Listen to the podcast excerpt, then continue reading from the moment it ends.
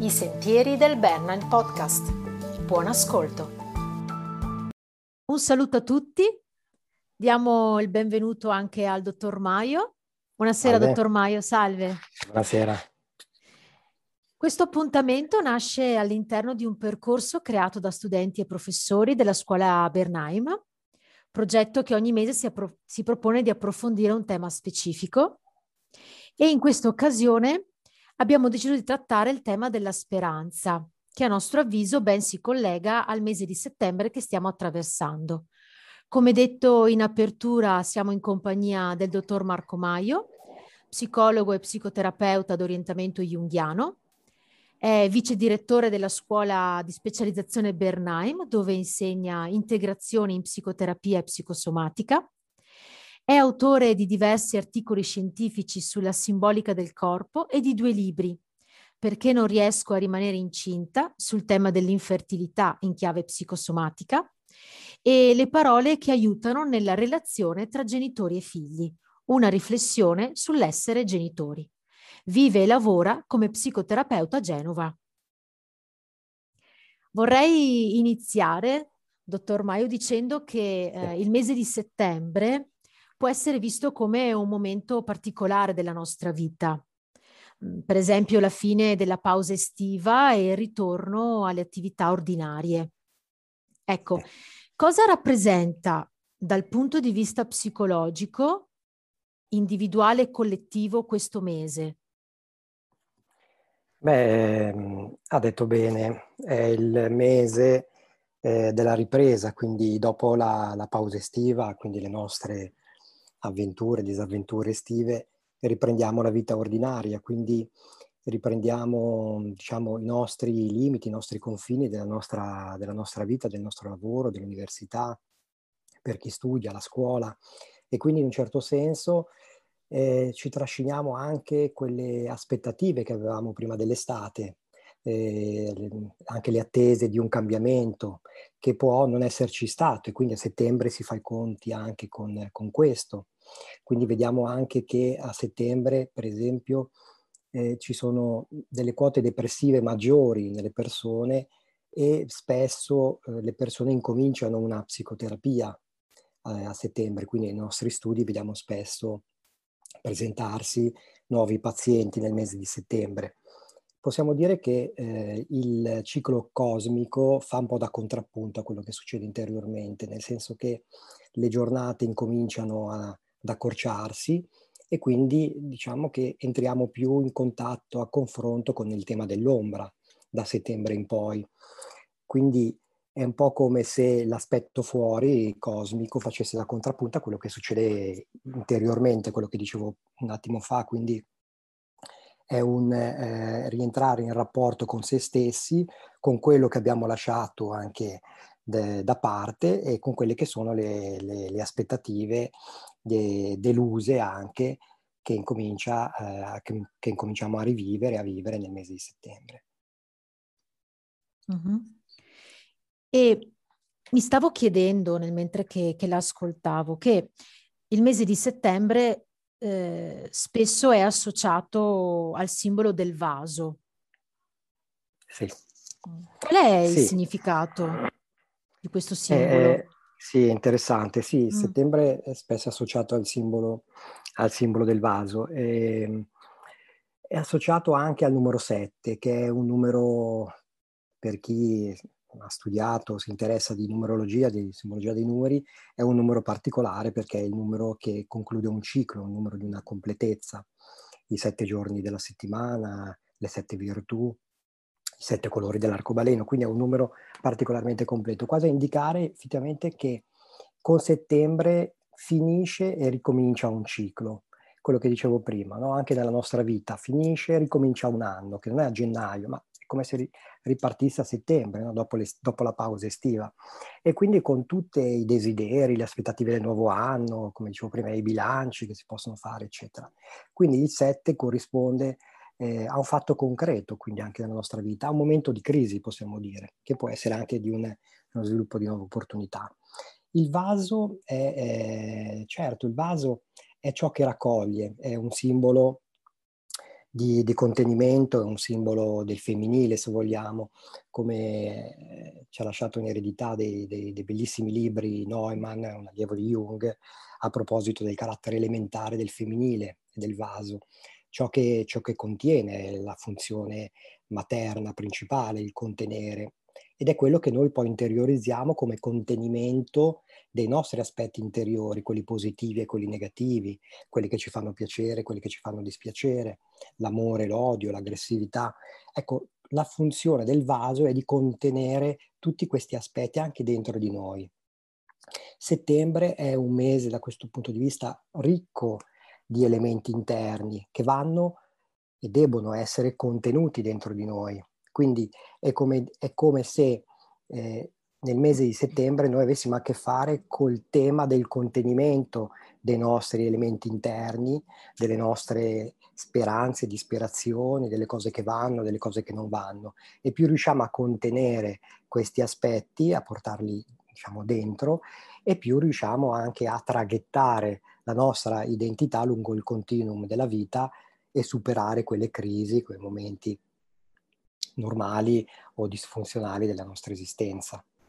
Quindi il vaso è proprio questo, collegato a settembre, io credo che possa essere eh, visto in questo modo. Poi in termini molto più concreti e anche eh, storici è, è, anche legato proprio alla raccolta, quindi a settembre come il mese della raccolta e anche dell'uva, quindi eh, l'uva che viene, eh, viene raccolta e deposta nel vaso per che venga poi fermentata e trasformata in vino. Quindi è anche qua il tema della trasformazione, oltre al contenimento, è il tema di settembre, quindi qualcosa che, veniamo, che, che conteniamo rispetto al passato, quello che abbiamo raccolto prima, esperienze eh, con gli altri, eccetera, è quello che va ad essere trasformato, come nel processo dell'uva in vino, dentro di noi per essere portato a un compimento, a, nella, nella vita esterna. Ecco. Quindi ha a che fare sicuramente con una vita del dentro, il vaso. Diciamo prima settembre, il confronto con l'ombra, il confronto con il tema del, dell'accorciamento delle giornate, quindi ha uno sguardo rivolto verso un'interiorizzazione. Esattamente come nel vaso ci richiama a un dentro. Quindi uno sguardo verso il dentro e verso quello che lei diceva prima, i processi interni sì. Mh. Ecco, quando ha pronunciato quelle parole mi è sorto un collegamento. Sì. Un collegamento un po' con la visione junghiana rispetto a eh, quell'atteggiamento della nostra coscienza che è l'atteggiamento dell'introversione, no? che guarda più eh, agli, ai processi interiori e quindi al mondo soggettivo anziché al mondo esterno, quindi al mondo sogget- oggettivo. Per cui mi stavo chiedendo e chiedo a lei, il mese di settembre può richiamare questo movimento? Sì, è, esatto, è il momento del, dell'introversione. Eh, spesso questa parola è stata un po' fraintesa ancora oggi quando si parla di sono introverso, si pensa subito a una persona timida, inibita, problematica quasi. Invece l'introverso, l'introversione, per quella che è nella terminologia junghiana, rappresenta un, un rivolgersi verso l'interno dell'energia psichica. Quindi è una funzione normale, non è problematica, non ha a che fare con la, con la timidezza o con aspetti complessuali, problematici di sé, semplicemente un rivolgersi verso l'interno e in qualche modo è come se il mese di settembre richiamasse appunto in maniera naturale come ciclo cosmico, ma in maniera anche psicologica, cioè come, come elemento psichico, possiamo dire questa introversione che ha a che fare appunto evidentemente non con la fuga dalla realtà, no? fuggo dalla realtà, dal confronto con la realtà per, eh, per, come dire, per non confrontarmi fuori e isolarmi dentro, ma proprio invece al contrario, come confronto con me stesso, quindi con le mie quote individuali. Quindi in questo senso possiamo dire che settembre, settembre adesso usiamolo più come simbolo, no? non che a settembre succeda concretisticamente questo, no? ma il simbolo è un rivolgersi verso le quote individuali e approcciare quello che eh, noi ci sentiamo di essere, quello che noi siamo. Quindi ha a che fare con una domanda, direi quasi esistenziale, del cosa voglio fare delle cose contenute nel vaso delle cose raccolte contenute nel vaso, cioè dove voglio andare con le mie esperienze, con quello che sono. Quindi è la domanda sul chi sono. Ok, quindi proprio domande esistenziali, quindi chi sono, cosa voglio, dove voglio sì. andare, chi voglio diventare, con certo, ciò che, che io sono... ho all'interno. Esatto, che poi sono le domande che ehm, oggi ritroviamo eh, sempre di più in psicoterapia, cioè domande di senso, domande sul senso del, del proprio vivere, del proprio posto nel mondo, della propria collocazione, delle, delle delusioni, delle speranze, delle, dei desideri, ma il tema dell'identità, il tema del senso, ecco, sono tutte, tutte, tutte cose che vengono portate in psicoterapia, io credo mh, oggi ancora di più di ieri, ecco, insieme a dimensioni invece più tradizionali, psicopatologiche, eccetera, no? Mm-hmm. E provando un po' eh, magari ad ampliare la visione ancora più, ehm, sì. la simbologia del vaso che ha appena approfondito e non solo, eh, riporta un pochino al vaso di Pandora e quindi sì. a quel racconto no? che narra appunto come eh, Zeus doni questo vaso a Pandora, che è la prima donna mortale, raccomandandole sì. appunto di non scoperchiarlo e che avrebbe dovuto contenere del grano, in realtà all'interno conteneva i mali che affliggevano poi l'umanità. E Pandora, che era eh, stata donata anche della curiosità, in sì. realtà non si trattiene dal scoperchiare il vaso, apre il vaso ed escono tutti questi mali, per esempio la malattia, la gelosia, la vecchiaia, ad eccezione appunto di un elemento, di un ingrediente, che è la speranza, che rimane sì. all'interno di questo vaso. E quindi in qualche modo eh, da questo racconto emerge come Pandora condanni l'umanità alle sue sofferenze e dall'altra parte Zeus, irato perché eh, un titano aveva rubato a lui il fuoco per darlo agli uomini, insomma, eh, attua la sua vendetta. Allora mi sto chiedendo, un po' ricollegandomi a questo, a questo racconto, eh, di fronte a domande esistenziali, come prima raccontava, chi, chi sono, cosa voglio diventare, cosa voglio, la speranza è un qualcosa che ci può sostenere o che può sostenere in senso più generale l'essere umano in quei momenti. E cosa ci può dire sulla speranza, anche rispetto alla sofferenza umana che magari si attraversa in alcuni momenti, come ad esempio il mese di settembre. Sì, sì eh beh, possiamo dire molto, anche se la, mm, la psicanalisi eh, non se ne è occupata moltissimo in maniera diretta. E se ne è occupata molto di più la filosofia, la teologia, la speranza è una delle virtù teologali, insieme alla fede e alla carità. E però possiamo dire qualcosa attraverso questo, questo bellissimo mito, quello che rimane la speranza, perché è come se la speranza rendesse possibile la tolleranza dei mali. Quindi anche psicologicamente, anche individualmente, quello che noi facciamo esperienza è che la speranza, chi ha speranza, può, può tollerare le proprie frustrazioni, i propri dolori, i propri traumi. Quindi il mondo non è perduto, dice il mito. No? Con i mali che escono rimane comunque la speranza. E c'è un autore junghiano contemporaneo che dice che la psiche ha un proprio sistema di autocura. E ecco, potremmo chiamarla eh, speranza. La speranza è in qualche modo un sistema di autocura della persona, quindi anche nelle situazioni traumatiche. Questo autore, Kalshed, si eh, interessa, ha studiato, si occupa di, di traumi. Eh, il suo libro è Il mondo interiore del trauma. E, quando c'è un trauma, la psiche in qualche modo si struttura in modo da potersi autocurare. E per far questo alle volte compie delle azioni che possono sembrare patologiche, eh, come la dissociazione, che serve per allontanare un evento traumatico che non può essere ancora assimilato, evidentemente e quindi deve dissociare, come se la psiche non può tenersi tutte insieme perché la sofferenza sarebbe troppo grossa e allora ha bisogno di staccare un pezzo per non sentire quel dolore. È un qualcosa che può essere visto come patologico, disfunzionale, ma ha un fine sano di sviluppo, di possibilità. Ecco, la speranza è qualcosa del genere, cioè dissocia nel futuro, possiamo dire, mi viene in mente questa, questa metafora, dissocia nel futuro qualcosa di difficile da incorporare nel presente. E quindi nell'attesa della speranza, nell'attesa di qualcosa di positivo che pone lontano dal presente traumatizzato, fa un collegamento tra il presente e il futuro, un futuro che però è come se fosse presente. Quindi la speranza è come se fosse un po' un ponte tra un presente difficile, in qualche modo anche intollerabile, e la promessa, la promessa di un futuro più positivo.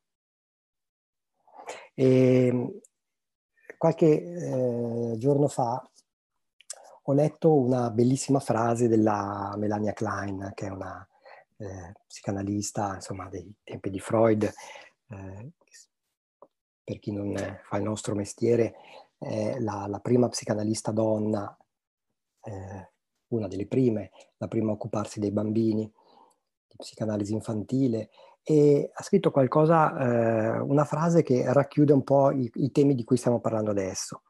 E la leggo perché l'ho trovata e eh, la leggo. L'essere, dice, l'essere amato, la gioia e il benessere che il bambino prova nei suoi rapporti con le persone rafforzano in lui la fiducia nella bontà propria e degli altri e aumentano la speranza che gli oggetti buoni e il proprio io possano essere tutelati e salvati.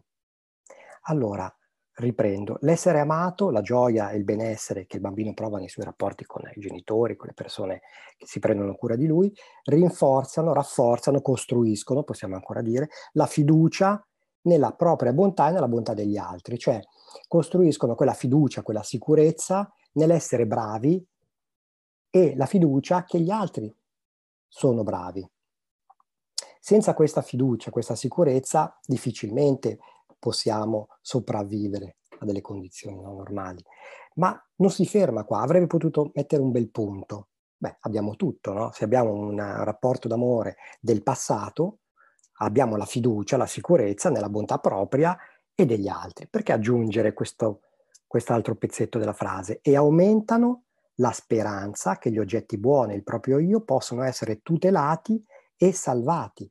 Vuol dire che c'è una dimensione anche temporale, cioè in futuro può accadere qualcosa, nonostante la fiducia nella propria bontà e nella bontà degli altri, può accadere qualcosa, posso essere attaccato, nello, nel tempo cronologico può accadere qualche accidente, quindi è la speranza che gli oggetti buoni e proprio io possono essere tutelati. Quindi nel tempo la speranza quindi ha questa dimensione anche della salvaguardia nel tempo e questo lo trovo straordinario. Sì, mi torna, mi torna in mente un po' come, come collegamento anche eh, quanto affermava Winnicott su questo, Mm, eh, sì. rispetto all'importanza che ha e che può avere un ambiente. Certo, no? la preoccupazione Fatto materna primaria. La preoccupazione certo. materna, anche un holding no, di un certo tipo. Sì, certo, che deve essere, eh, non, deve essere una dimensione fisica naturalmente, perché noi siamo corpo e mente, insomma, quindi soprattutto nelle prime esperienze, la relazione affettiva è una relazione fisica, no? quindi l'essere tenuti in braccio, l'esperienza dell'essere sostenuti, no? che poi nei sogni ricorre come, come il volare, come essere leggeri, no? eh, quindi questo e quindi l'essere abbracciati, ma anche l'essere pensati, no? dell'essere tenuti a mente dall'altra persona, anche questo, ecco sì, esattamente, questo stato positivo che crea alla Klein no? la fiducia no? nell'essere bravi e nelle persone brave, oggetti buoni, e anche nella speranza che in futuro tutto ciò possa, come dire, essere preservato e tutelato. Quindi tornando un po' a, a quanto approfondito con Kalshed, dove sì. in qualche modo eh, c'è un'autocura. Sì. No? La psiche si autocura in qualche modo. Sì. Mm? sì. È come se, faccio una domanda, la psiche sì. in qualche modo si autoregolasse, avesse un sistema autoregolativo e quindi contenesse all'interno di sì. sé, in questo sistema autoregolativo, anche una variabile di speranza, un ingrediente di speranza in questo? Sì, perché la, la psiche vuole vivere a tutti i costi, ah. quindi si dissocia, perde pezzi per continuare a vivere, mm. per non collassare. Quindi sta poi a, a chi fa il nostro lavoro, a in qualche modo aiutare diciamo, questo sistema di autocura a funzionare nel, nel migliore dei modi, forse, possiamo dire, e nel correggere anche diciamo, quello che è andato storto nel modo di autoregolare della, della persona, dell'individuo, mm-hmm. il modo di autoregolarsi. Per esempio, pagando un prezzo troppo alto, per esempio, una dissociazione che può diventare ovviamente anche qualcosa di, di molto disfunzionale, patologico.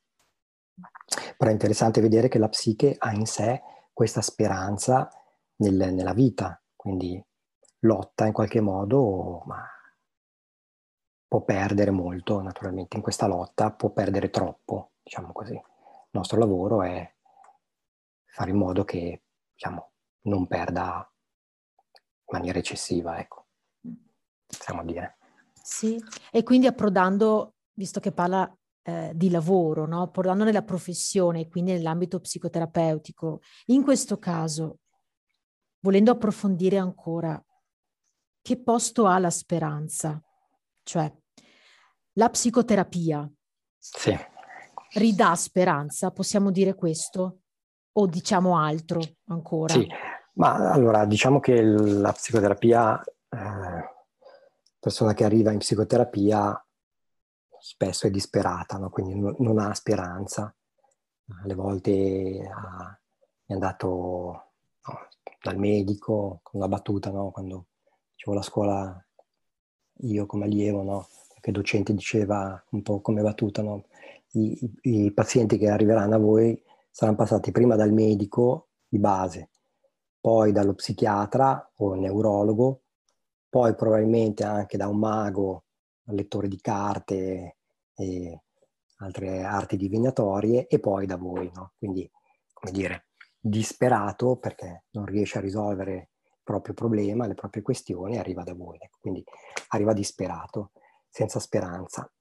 Il, la psicoterapia, mh, una persona profana può dire ridà speranza, in un certo senso quello che avviene nel corso e nella conclusione della terapia. No? Però eh, volevo mh, mettere l'attenzione su questo, che alle volte eh, il terapeuta può essere un po' frettoloso e quindi voler dare in maniera troppo rapida speranza, cioè illudere la persona nelle sue false speranze. Voglio dire che per, ehm, diciamo, quando, quando si incomincia una psicoterapia, naturalmente anche il terapeuta ha delle risonanze emotive con, con il paziente, con l'analizzando e solleva anche delle personali sofferenze, delle questioni personali del terapeuta. La, il dare in maniera frettolosa la speranza, in questo caso sto usando la speranza in termini più negativi, come illusione, okay? come come falsa speranza, come, come sogni a occhi aperti, in senso negativo, come fuga quindi dalla realtà, può essere un modo per coprire le proprie sofferenze del terapeuta, quindi per coprire un po' quello che invece va affrontato come disperazione, come fondo nero del, della, del, del, paziente, della persona. Quindi il primo, il primo, la prima fase, se dovessi immaginare un po' dividere un po' in fase, un percorso, è prima il confronto con quella disperazione, No? Ilma diceva la trasformazione inizio quando non c'è più speranza. No? Quella speranza, diceva, produce un po' quel grido di salvezza che una speranza troppo ottimistica non avrebbe.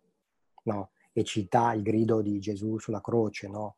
Padre mio, padre mio perché mi hai abbandonato? No? Quindi è quel grido disperato che solleva anche una relazione eh, verso di aiuto, no? la possibilità di poter entrare in rapporto con la propria sofferenza. Quindi, prima cosa è il confronto con la, con la disperazione, poi po' è come se fosse la, la terapia una elaborazione della speranza più che il dare, no? coprire no? qualcosa con qualcosa di illusorio o, o soddisfare e gratificare in maniera infantile magari le, le prime richieste del, del paziente. Quindi è, è, credo che sia più un'elaborazione della speranza, in modo che la speranza possa diventare anche qualcosa di più, di più matura. No? Bloch, un filosofo, parlava della speranza come un orizzonte, diciamo, esistenziale volto verso l'ignoto, no? verso il mistero. E, ecco, da questo punto di vista è molto lontano invece dal, dalla, dall'illusione o dalle diciamo, ricette preconfezionate, la speranza di avere questo, la speranza di ottenere quest'altro, eccetera.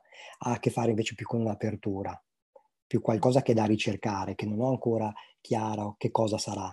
Psicoterapia parliamo di obiettivi, no? ma è più una ricerca, no? gli obiettivi verranno fuori nel mentre incominciamo a relazionarci e a scavare a trovare, eccetera. No? Non si hanno degli obiettivi precostituiti, li possiamo avere anche per comodità, per avere degli oggetti da poter guardare insieme col paziente, ma gli obiettivi è come se noi eh, li trovassimo e, e, e li riscoprissimo ogni volta che, che procediamo nel percorso terapeutico. No?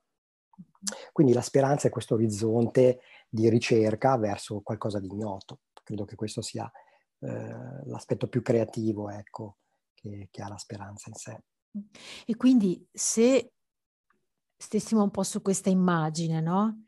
Che la speranza appunto è la ricerca continua con uno sguardo aperto verso l'ignoto. Sì. Nel mentre che, immaginandomi un paziente, quindi immaginandomi all'interno appunto di un contesto terapeutico, viene aiutato ad elaborare questa speranza, elaborare questa ricerca. Nel mentre di questa elaborazione e nel mentre sì. di questa ricerca, a cos'è che si può affidare? Perché mi immagino un paziente che viene aiutato ad elaborare, ad aprire lo sguardo, a guardare l'ignoto, sì. però si pone di fronte a un ignoto o comunque una ricerca costante e può capitare che il paziente chieda cosa faccio, come posso fare rispetto sì. a questa cosa che non conosco. Sì. In quel sì, caso è... lì? Sì, è quello che dicevamo prima rispetto alla tolleranza, no? anche alla tolleranza della frustrazione. No? È, diciamo l'ignoto è, come dire, produce frustrazione, no? quando non si hanno delle, eh, degli orientamenti, quando non si ha una strada da seguire, no? avendo in qualche modo messo in discussione quella vecchia, quella che avevamo imparato a seguire, ma che non è più funzionale per il nostro crescere, il nostro sviluppo. Ci troviamo veramente nel deserto, no? spesso nei sogni troviamo, mi ricordo un sogno recente di una paziente che segue un tragitto diverso da quello eh, che era segnato da una serie di cartelli, decide di seguirne un altro e trova una specie di, di boscaglia, di terreno incolto, cui fa quasi fatica a passare, cioè non è passato nessuno lì. Quello è il suo passaggio, quello è il suo percorso per arrivare alla destinazione. Quindi abbiamo a che fare questo in due, questa è la cosa bella della relazione terapeutica, del nostro percorso, che la persona non è sola. Lo è qualche modo dal punto di vista esistenziale, no? Perché, mm, come diceva De André, no? quando si muore, si muore soli, mi pare. Cioè, nella nostra dimensione esistenziale si è, si è da soli, ma, eh, come dire, nel percorso, sul piano del supporto, dell'appoggio, del confronto anche, anche del raccogliere le sue sensazioni, emozioni, disperazioni, noi ci siamo e siamo come dei testimoni, come dei testimoni. E visto che la relazione è in due, chiedo, eh, la tolleranza alla frustrazione è uh-huh. sia per il paziente, quindi le, sia per, per, il, terapeuta. per il terapeuta. Esatto, esatto. Un terapeuta che non è ancora capace di tollerare la propria frustrazione è, è probabile che rimanga un po' più in superficie. Mm? Può anche non fare un cattivo lavoro, ma rimane più in superficie. E se la persona ha bisogno invece di entrare un po' più in profondità perché se vuole trovare qualcosa purtroppo lì deve andare, allora potrebbe essere che la, la terapia si blocca. uh-huh. o che il terapeuta ha la sensazione che non sta procedendo e anche il paziente l'analizzando. E potrebbe incombere in quello che lei diceva prima rispetto ad alimentare o creare delle false speranze, proprio per coprire o non sentire esatto. la frustrazione interiore sottostante. Esatto, per esempio i, i benefici immediati della psicoterapia sappiamo no, che spesso si ha una, uh, dei miglioramenti molto rapidi nei primi tempi, nelle prime settimane e sono, sono miglioramenti insomma, che vanno sempre molto ben guardati, insomma, valutati perché spesso è un po' una virata in qualcosa di positivo, appunto nelle, nelle false speranze eh, che vanno a coprire, come dire, problemi che non vogliono essere toccati, quindi come, come se la persona coprisse di va tutto bene, va tutto bene, adesso sto meglio, grazie dottore, arrivederci, per evitare di entrare in rapporto. Quindi, beh, il mio percorso l'ho fatto, sono contento così, arrivederci. No? Se il terapeuta va dietro a questa modalità, insomma, che è anche abbastanza normale, comprensibile, naturalmente non si fa il bene del paziente. Ok.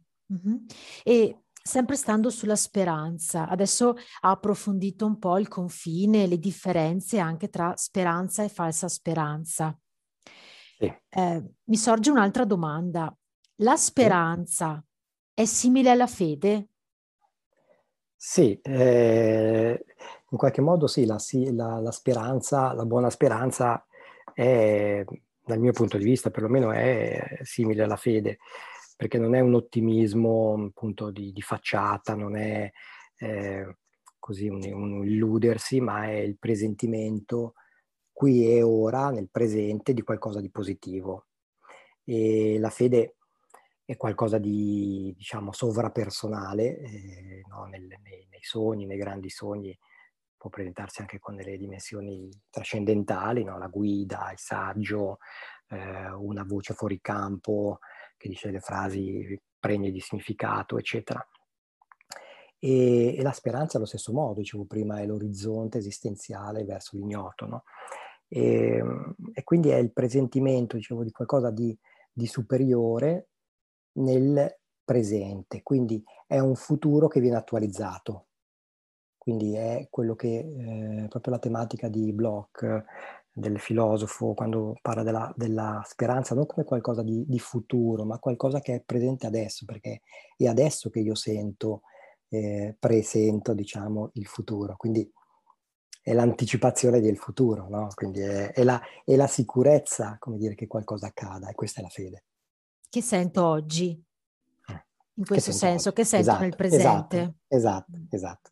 In questo senso può essere in qualche modo accostata, poi ovviamente sono aspetti, aspetti diversi, ecco. Mm. Sono anche virtù teologali diverse, fede e la speranza. Certo. La fede è più associata, fede, speranza e carità, qualcuno l'ha associata eh, cronologicamente al passato, presente e futuro, cioè la carità al presente, la fede al passato, noi possiamo intendere la fede e fiducia, quindi la sicurezza che noi costruiamo a partire dalle nostre relazioni passate e la speranza come la dimensione invece più prospettica. Quindi parlando di speranza stiamo aprendo anche a un continuum temporale, un po' come diceva prima. Eh sì, eh sì, esatto, esatto. E la cosa bella, insomma, ovviamente è la dimensione connaturata all'uomo, no? L'uomo da che uomo ha iniziato a guardare il cielo, le stelle, a desiderare, a sperare, e, è, è, ciò che ci fa uomini, quindi è lo sguardo anche rivolto verso, verso il futuro, verso l'oltre noi, verso una dimensione spirituale, se vogliamo, la nostra scuola ha questa connotazione anche, eh, diciamo, questo tema della spiritualità che da Jung in poi, eh, Saggioli, hanno trattata in chiave psicologica. Eh, e questo, no? quindi l'andare oltre, oltre, oltre l'uomo, diciamo così, ecco. Questo è il tema della speranza anche, no? Senso mm-hmm. antropologico. Sì, connettendosi un po' a quello che Assaggioli diceva, eh, al transpersonale, no? quella dimensione spirituale sì. e sì. superiore rispetto no? all'uomo sì. in sé. Mm. Certo che poi può essere ovviamente religioso o laica, in questo caso laica, e ma cambia, cambia poco dal punto di vista del transpersonale. Ecco. Mm-hmm. Mm-hmm. E sempre restando nell'ambito terapeutico e quindi anche al concetto di speranza, mm-hmm. le chiedo, possiamo accennare o, o approfondire o ipotizzare una psicopatologia della speranza? Nel senso, eh, sulla base della dimensione patologica mh, mm, sì. presente nel paziente o del funzionamento più o meno patologico presente nel paziente. Vi può essere un diverso contatto, un diverso dialogo o un diverso rapporto con la speranza. Faccio una domanda diretta per farmi comprendere sì. al meglio. Sì. Uno psicotico, e quindi un paziente psicotico, ha speranza, prova speranza?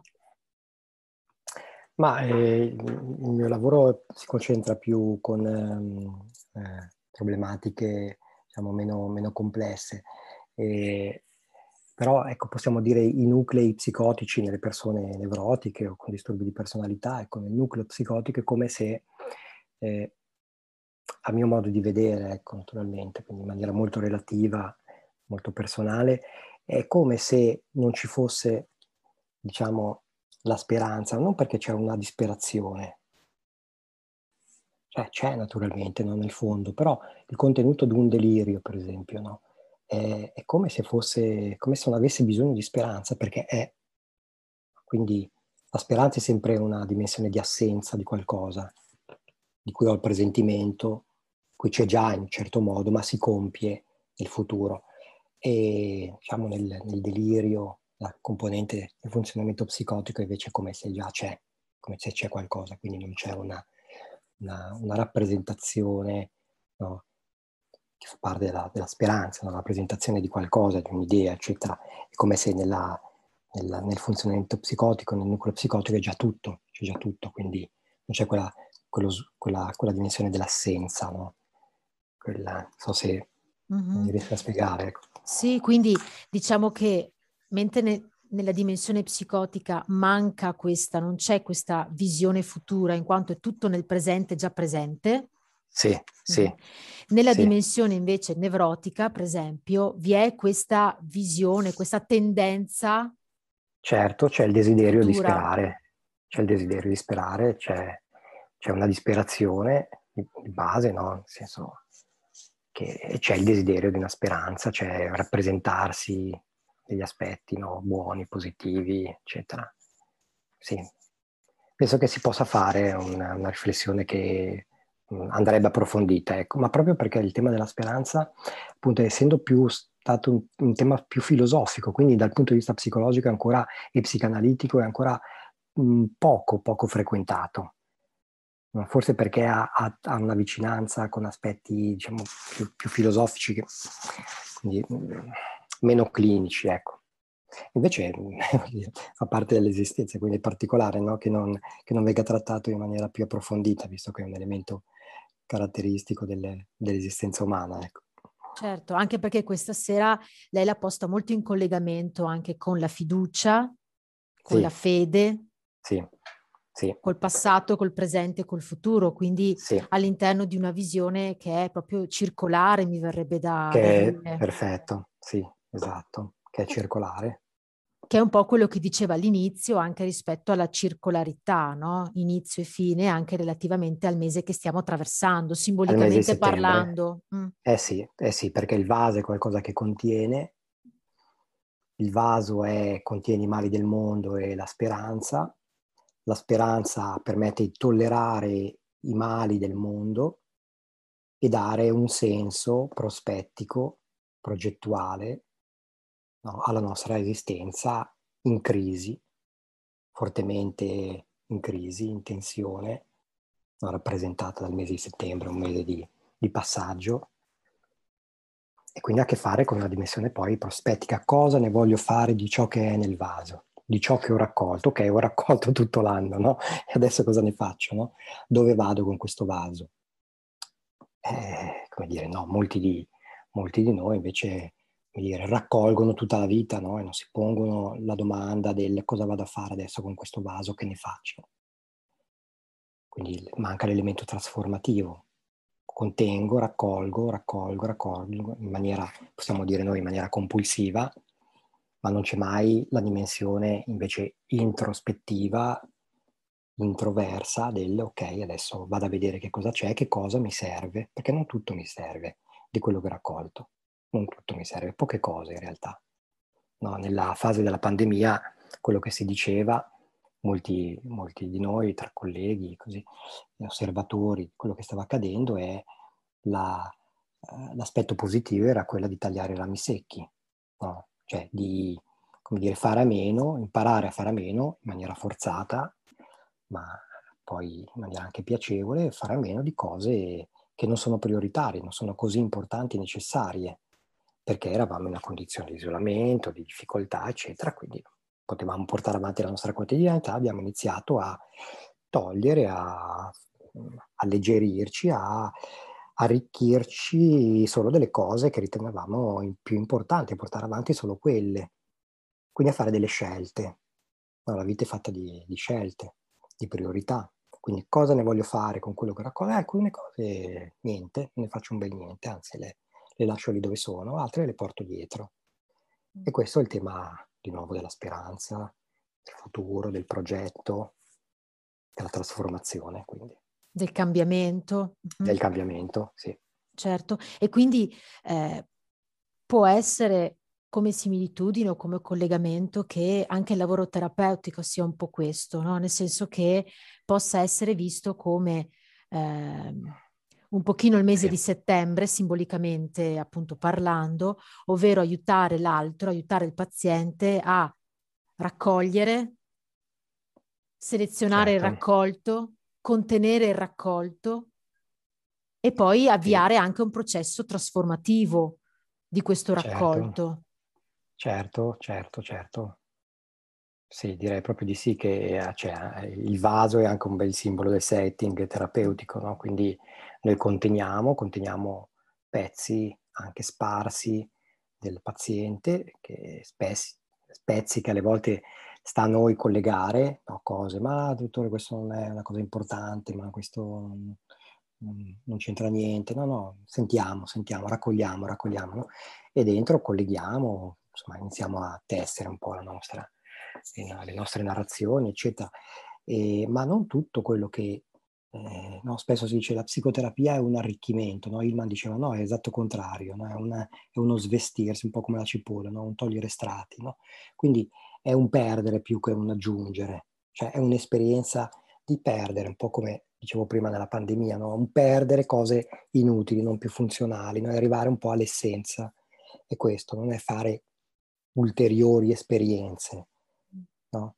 Come un lasciare è... andare, un lasciare esatto, andare piano piano. Imparare, esatto, esattamente. Quindi un perdere, non lasciare andare, sì. Sì, sì. E approdiamo, eh, mentre ascolto le sue parole, quasi all'interno un po' del viaggio di individuazione junghiano che mira e tende all'essenza, sì. al sé. Sì. Sì. In un viaggio tende... anche di lasciare andare alcuni veli piuttosto che alcuni contenuti. Sì, questa è una bella speranza. No? sì. Questa è una bella speranza. Diventare, sì. diventare se stessi. Ecco. E questo lo si fa in una relazione, questa è la, la cosa straordinaria, rivoluzionaria, se vogliamo, anche della, della psicoterapia, no? dei tempi di Freud. Tutto questo non da soli, ma in una relazione con l'altro, quindi nel mistero, anche nell'ignoto, in questa cosa sempre misteriosa che è la relazione tra due persone, che la si può definire, la si può studiare, la si può analizzare, la si può scomporre, ricomporre, eccetera, ma rimane sempre qualcosa di straordinariamente più ricco di quello che noi possiamo dire con le parole. Quindi all'interno di questo spazio misterioso e ignoto che è la relazione umana, avviene qualcosa nel profondo, che è l'individuazione, quindi togliere strati inutili e diventare sempre più simili a un'immagine interna, in qualche modo sconosciuta, che abbiamo già e non ancora, come la speranza. Che abbiamo già e non mm. ancora. Ah sì, sì. come la speranza. Mm. Mm. All'interno di una relazione che è fatta a due, così come no, Sì. ha appena detto, che è Sì, ignota, particolare e soggettiva nel, nel- tipo di relazione che si crea sì, sì, e dove eh, mi immagino avvengano delle trasformazioni da ambedue le parti, certo. quindi non solo all'interno certo. del paziente, ma anche all'interno di- del professionista e quindi del terapeuta nell'incontrare quel paziente. Certo, Quindi è un certo. viaggio duplice.